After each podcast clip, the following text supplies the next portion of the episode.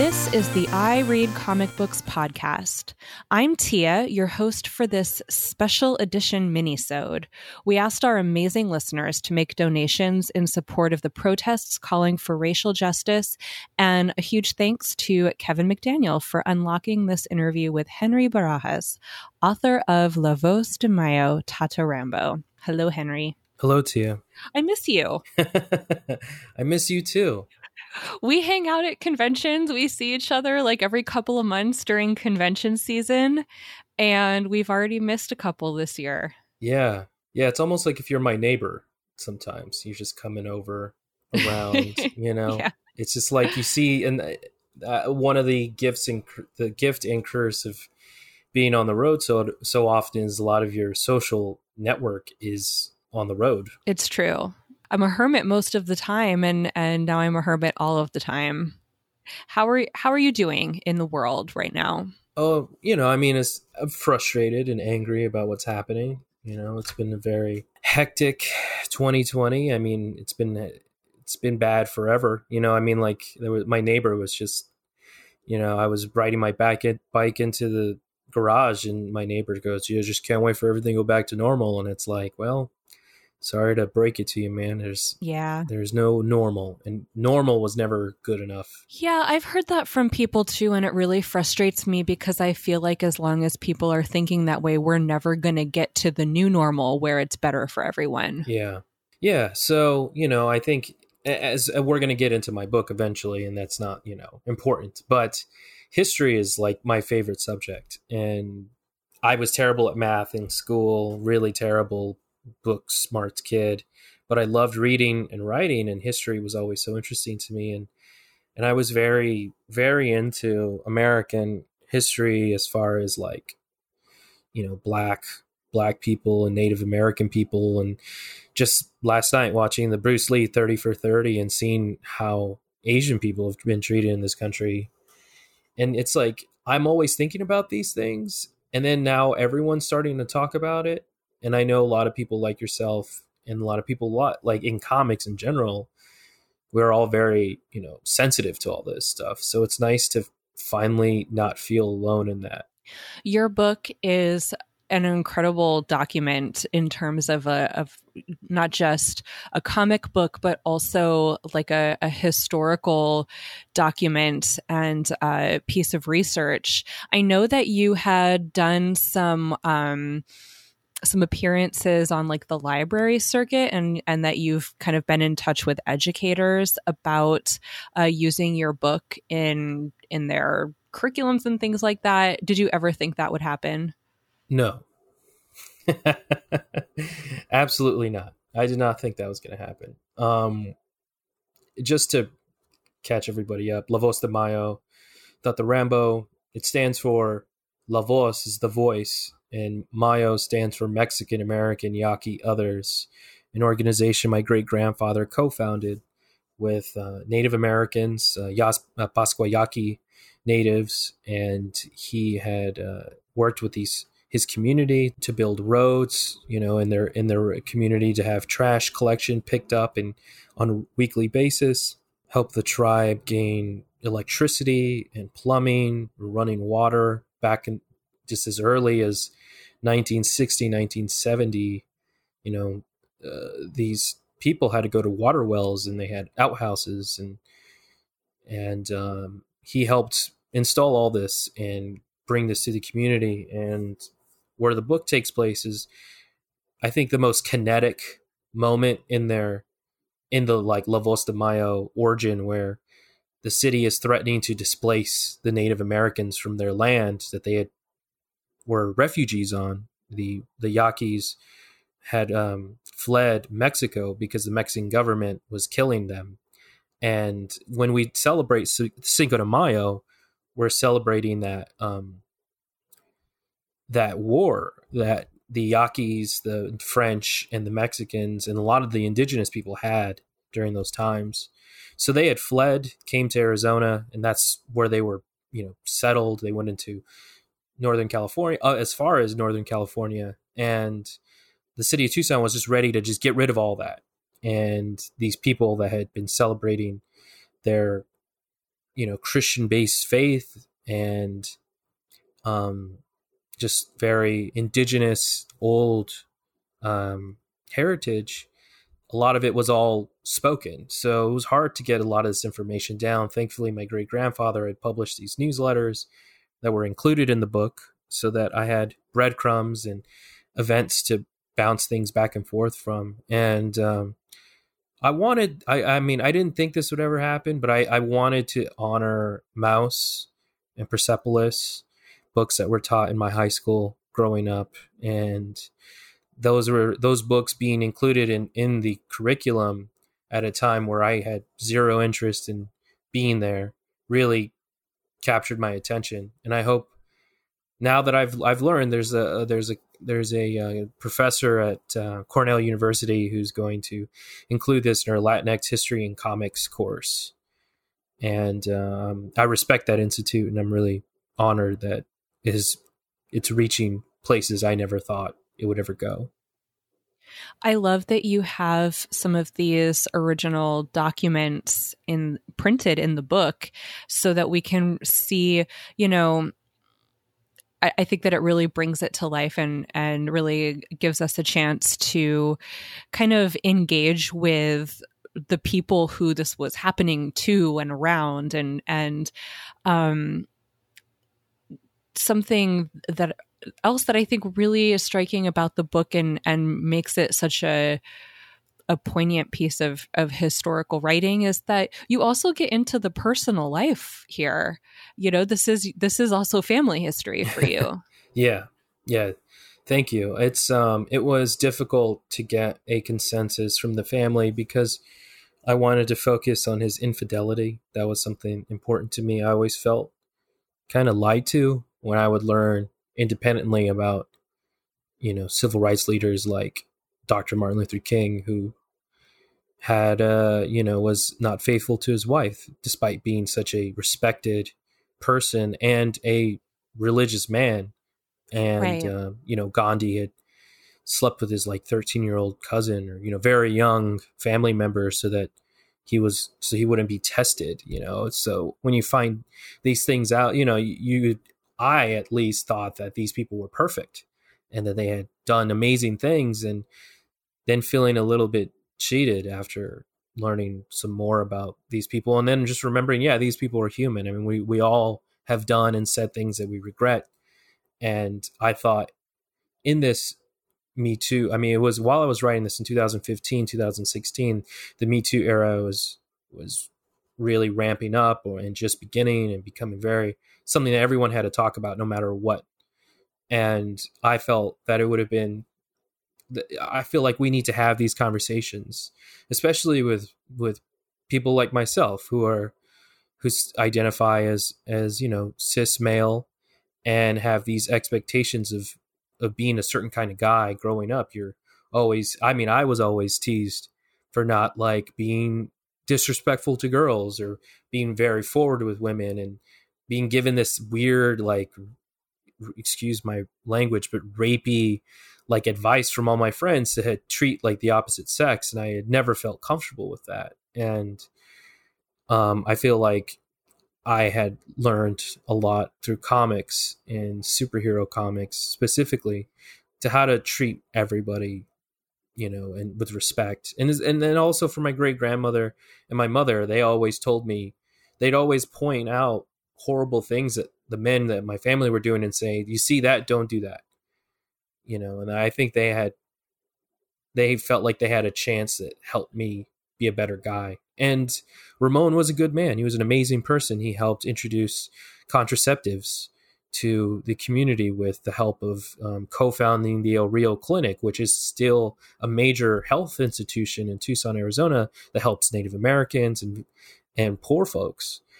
And I can point to a million things that he's done. And it was important for me to to show a human aspect to him and um, let let people see people be imperfect because I, I feel like we we never get to fail and that's that's a huge problem in our society yeah, I sometimes worry now, especially that everything is online, if people feel like, well, I've already screwed up, so I guess I can't do anything good you know, in some way. But something that I really like about this story is not only do you, you know, tell the whole story of this you know imperfect person um, who has their faults just as much as they have their strengths. But also i love how much this is like it's just change on a local level that that kind of r- ripples out in time and space as an, as something important. And i think that there's also a sense that a lot of people have of these problems just being too big for them to tackle. So something i love about the story is that you know it's like the the beginning of it is just tackling a local problem right? Yeah right. Yeah and and and that's I think like you know I I never went to college, so I always had to go local, and I always had to kind of learn from my surroundings and then grow up. And the interesting thing about that time period that my great grandfather was in was that he was a World War II veteran and he was a Mexican American and he was respected for his service and he commanded a certain sense of respect from people that translated to the local government with the mayor and with uh, Senator uh, uh, Morris Udall and or Congressman, excuse me, uh, Congressman Udall, and you, I think a lot of people forget that, or at least, uh, I mean, at least I think a lot of people don't really consider the local impact that they can have and how much it really directly affects them and the people around them. And without the work that my great grandfather did with Udall and the tribe and the Mexican migrants in that area, lot, I mean, who knows what kind of city it would be today without the amazing um, spirit that the Yaqui people bring. And a lot of the—I mean, and unfortunately, I've heard as, as from people that I know that have read the book or that have just reached out that a lot of tribes were just stamped out and killed off and a lot of that information was all verbal and it was important for me to to recognize native americans and how important they are to our to the to to our time with the United States and the United States being such having such a horrible history with its indigenous people. And um, Morris K. Udall was a Republican and a Mormon. And he had this amazing respect and he had this sense of urgency to help indigenous people. And he'll for, forever be remembered for that. Yeah, I mean, going back to what we were saying just a minute ago, people contain multitudes. they they can uh, be complicated, and right. uh, you know, I I if I can go back to something that you said, and you've mentioned it in the book too, that a lot of these stories and and histories are um, are an oral tradition. They're they're not written in the same way that you know, Western history is written down and and passed on. And so when you're gathering these histories and compiling them and, and putting them into a book, was how were you uh, what was the translation process like for you from a an oral medium to a written one and was comics a way to kind of help mitigate that? Because I, I it can be a really jarring translation sometimes. Yeah. No um originally this was supposed to be a biography that i was writing out because i was a um a journalist i mean a working journalist at the time. And then john lewis's march came out. And that gave me the inspiration and the push to take what I was trying to do and bring it to a to a visual medium. And it was difficult because I love history and I don't mind talking heads, but when I'm taking this to a to a medium that I love and respect and I know its potential, taking taking that moment and I think the moment that they went that that my great grandfather and the Yaquis and the Mexican Americans and and the migrants where they all went to downtown Tucson for the first time. A lot of those, and the, some of the people that I spoke to that had been alive, that were there, like Rosie Jimenez, she said it was the first time she ever left that area, and it was like this is, a, and it was for a lot of those people. They had never been to the city, and taking you know this fish out of water, and demanding that they fight for their their land was so beautiful to me, and I knew that that was going to be the most interesting visual part of all this, because a lot of this is just you know, it's not as it, they they didn't have to protest as much in, uh, until this point. And I wanted to show that fight, and that was that was the fun part. And you know, without Jay Gonzo, the artist, and Bernardo Brice, the letter artist, and Claire Napier, my editor on the series, um, we they were able to help me tell that story in a way that I I'm very proud of now. How did you assemble your creative team?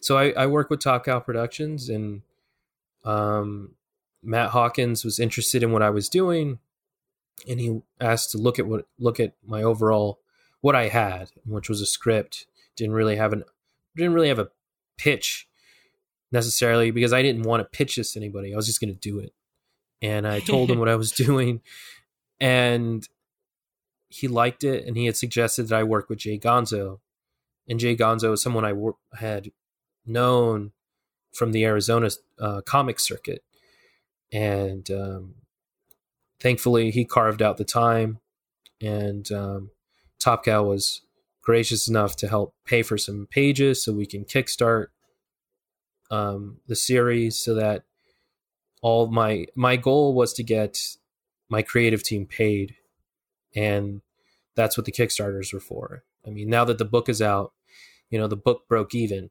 and it sold That's a awesome. lot of you know it sold a lot of books and and i was able to now i'm in the process of you know reimbursing top cow for the for the uh, art that they helped me pay for but i didn't want to owe the people who made the book so um, I also worked on Where We Live. It was a anthology to benefit mass shooting survivors for the Las Vegas um, Route 91 Las Vegas charity and that was through uh, Wendy Wright and J.H. Williams III.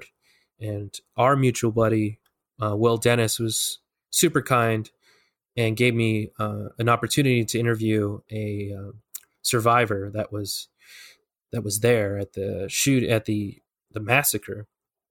Um, and Bernardo Brice lettered every title, nearly every ti- every story in that book, except for mine and maybe some other people's. And I knew that if somebody could letter like a hundred different creators, a hundred like dozens of stories, he could deal with me. so, if you could do that hard work and then come, and I know you could work on uh, at a capacity that I need you to work.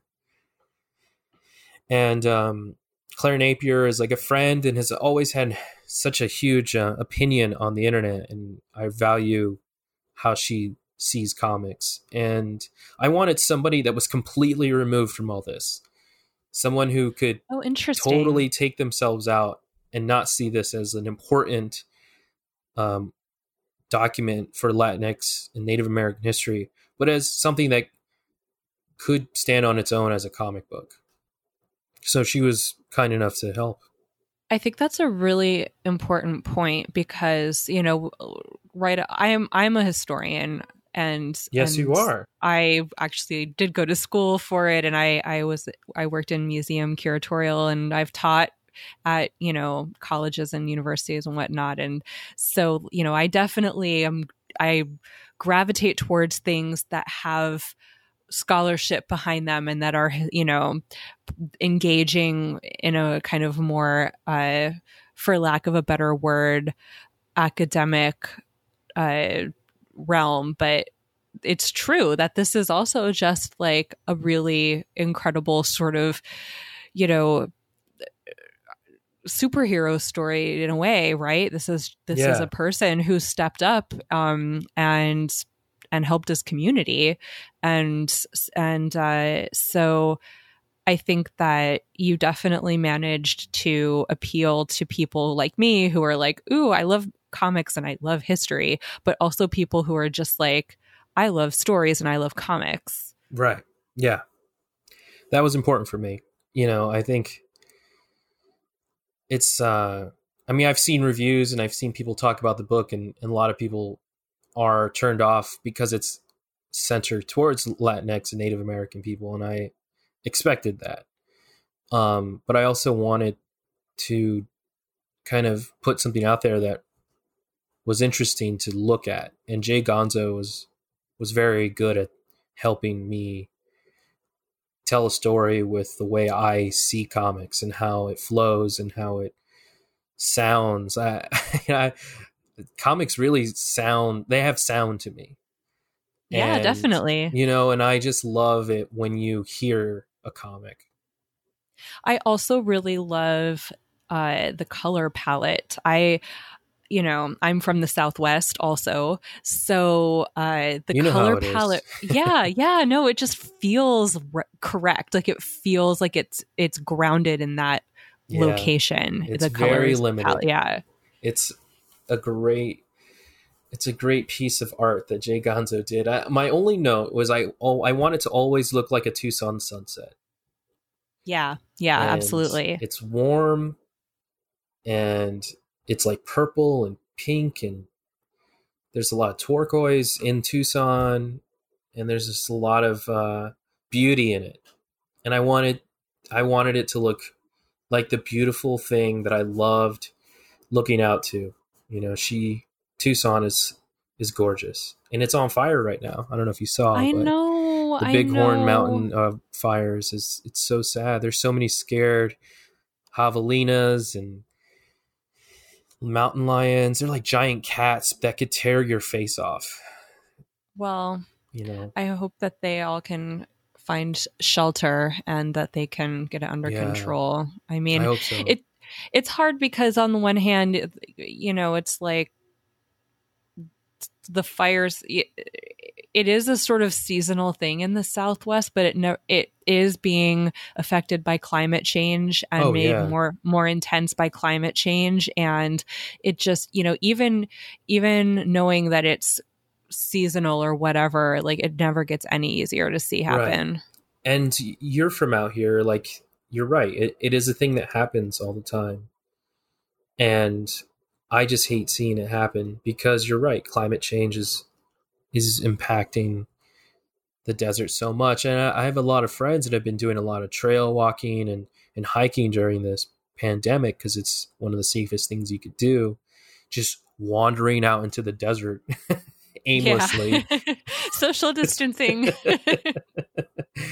and uh, I've it's been so beautiful to see how uh, plentiful the desert has been with water, and um, there's just so much water there for some reason. I'm I wish I could I if I was there I would know why, but um, I'm so disconnected from my hometown. It's uh, but yeah, no, that was a it was a love letter to Tucson, and La Voz de Mayo was so.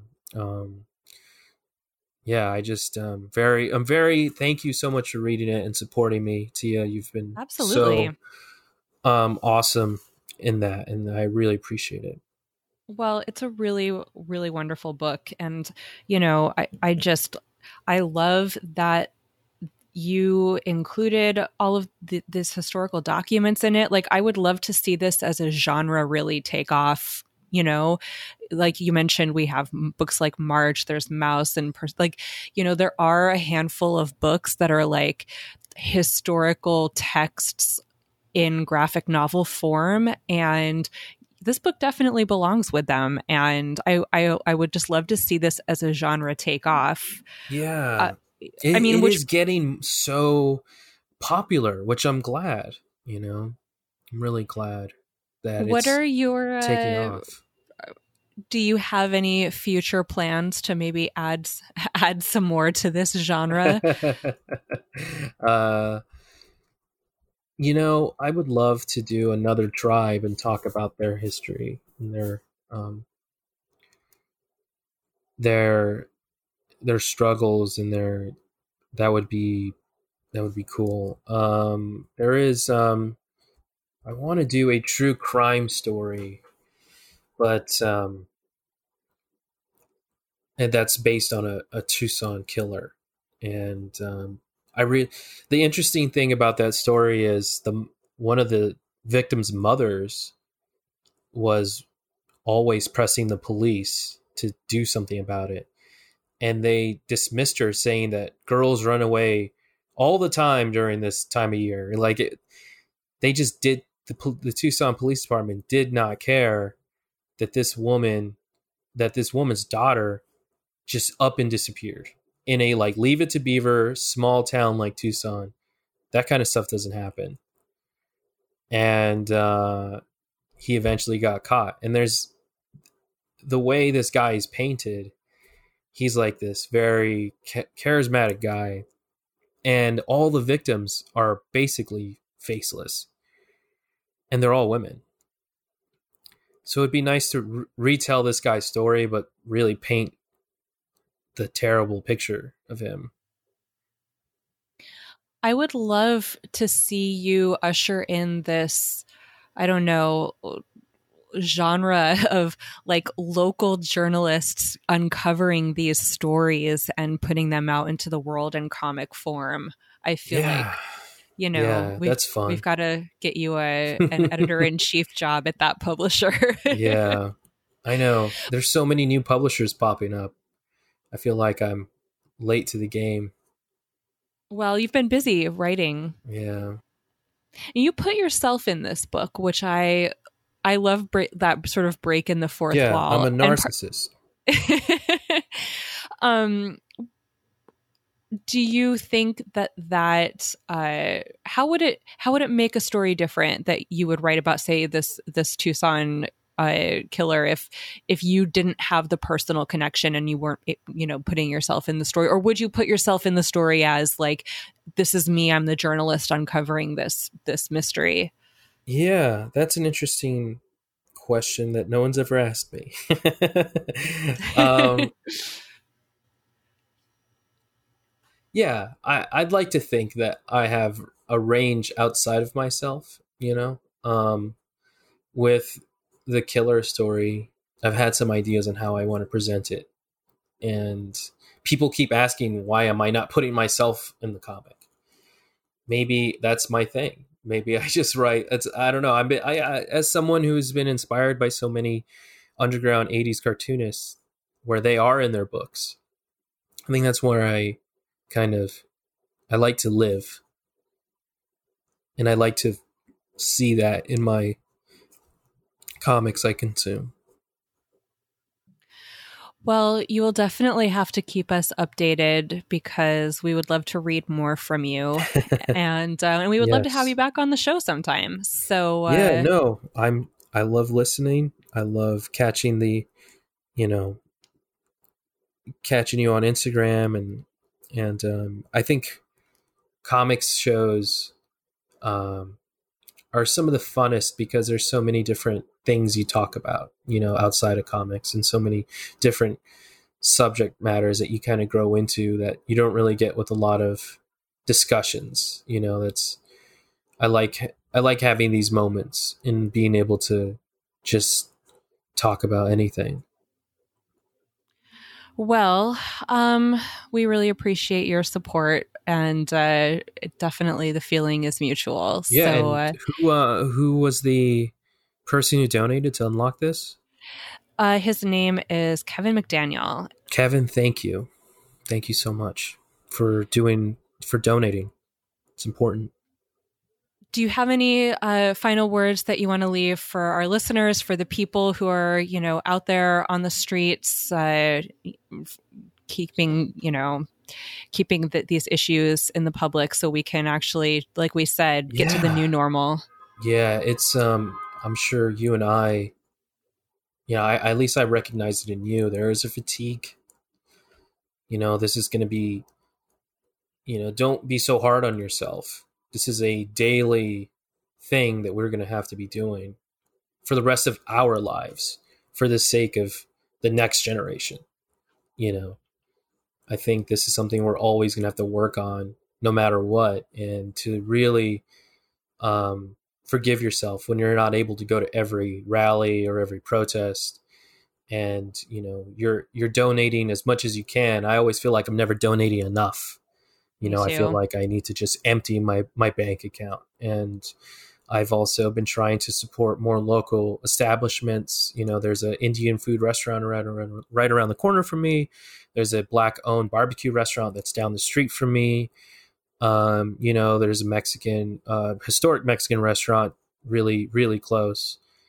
And I'm trying to, you know, spread the the dollar locally just like in my book, you know, trying to avoid going to like Starbucks or there's like Yeah. a really cool tea shop near me called um, Tea Pop that does boba and coffee and tea, and that's a great place to go when you're when you don't want to just sink your money into billionaires' pockets. Uh, folks can buy uh, La Voz de Mayo pretty much anywhere, but is there a, a comic shop you want to give a shout out to? Um, let's see. In your neck of the woods, Forbidden Planet bought copies, um, and they were, you know, they had such a successful in um, Indiegogo, um, to keep them around. Hi De Ho Comics just emailed me saying they're sold out, so I need to go and drop off copies there. Um, there's uh, Space Cadets in Houston that I know it's there. I know it's thankfully all around the world. While while we were at Thought Bubble, a UK retailer told me they ordered copies, Oh, that's wonderful.